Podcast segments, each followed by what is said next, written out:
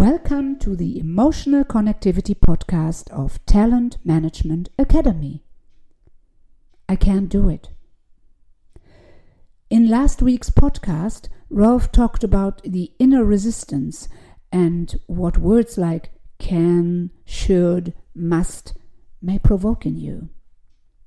Today I'm asking you directly how often did you answer by I can't do it? And what exactly did you mean at that time? Let's have a closer look.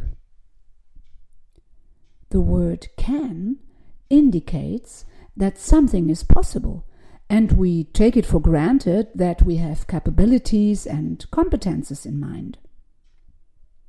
Thus, let's explore the cannot. After tomorrow, there will be an exam and you don't feel sufficiently prepared.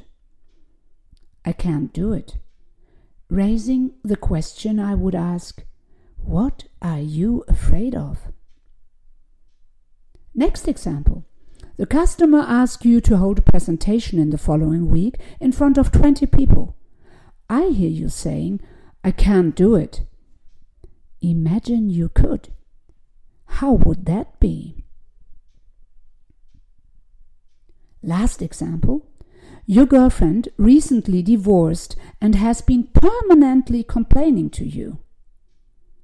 After numerous conversations with her, you are thinking, I can't hear that any longer.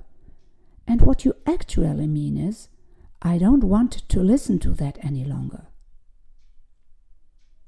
Summarizing, I can't do it has a lot of connotations.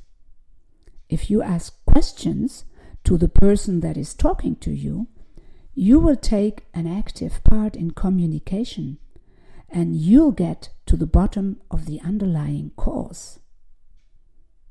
The way of how you ask questions is useful to gather information, to clear what is meant, and to make room for choice. Here we go. Observe situations in the next week when you or other people use I can't do it. And when it comes to you personally, I give you a tip at last. Don't believe everything you think.